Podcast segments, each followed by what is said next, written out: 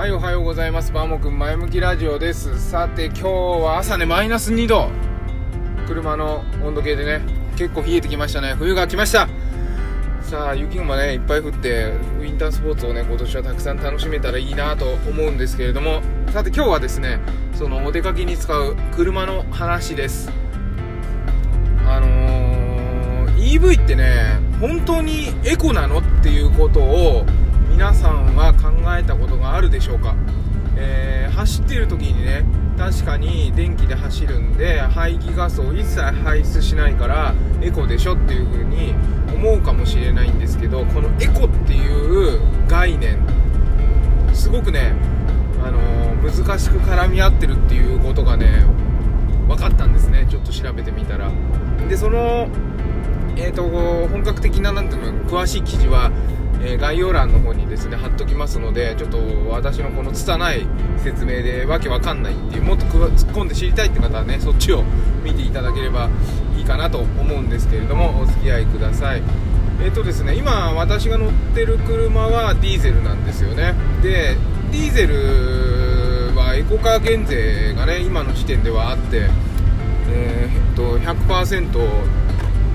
減税なんですよね。それだけエコなんだなっていう感じがするんですけどえディーゼルってエコじゃなくねとか思うかもしれないしガソリン車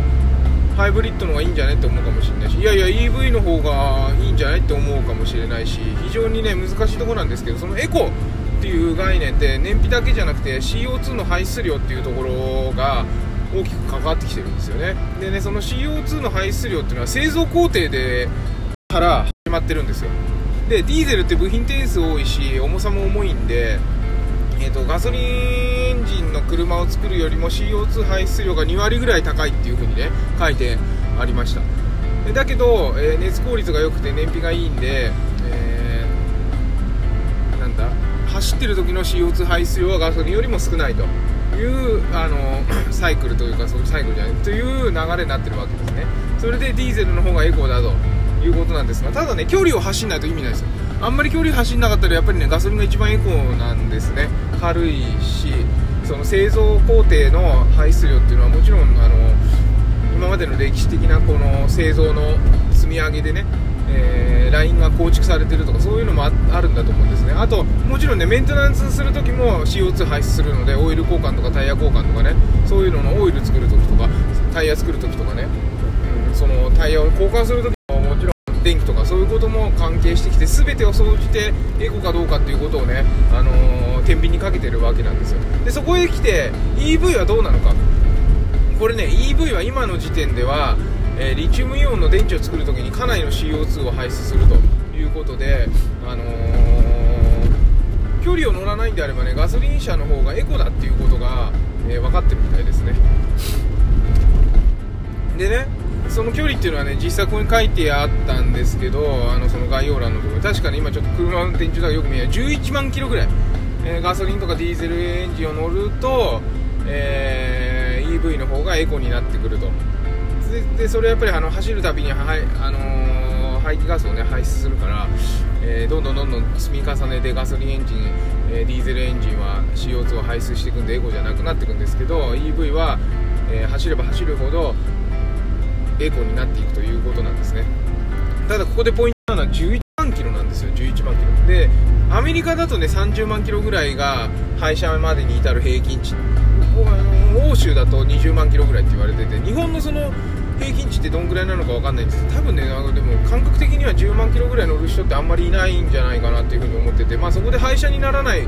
中古で売ればねまた次の方が乗ってさらに乗り続けるんですけどまあでも寿命的には欧州に似てるのかなという風には思うんですが、うん、だからそこでやっとそこまで行って、えー、ガソリンエンジンの方がエコになると。だからねあのー、車買い替え古い車買い替えなさい的なあの税制優遇みたいなあれおかしいですね。なんだっけ13年経つと自動車税が上がるみたいな。もっと乗んなきゃダメなんですよ車ってね。エコにするには。だからねいろいろなんか日本ってほら発電火力に頼ってるでしょ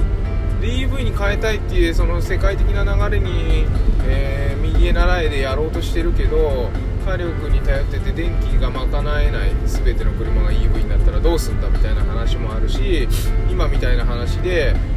えー、車をとっとと買い替えさせてるような傾向？それはもう逆にエコじゃないっていう話もあるし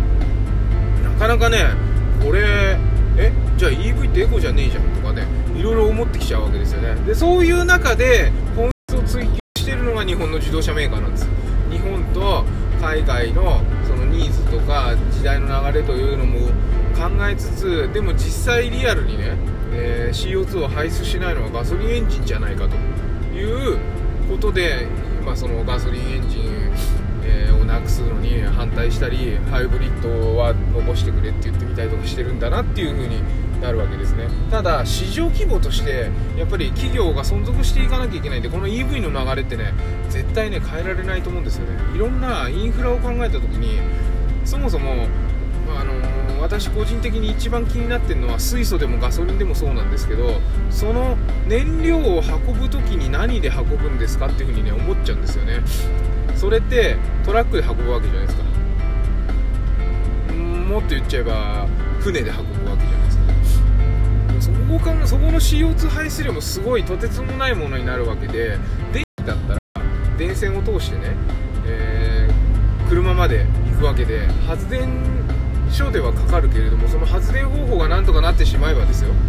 電気ほどエコなものはないわけですよ。やっぱりね、えー、冷静に考えて長い目で見たらどう考えても電気になっていくんだろうなっていうのはこれはもう逃れられない事実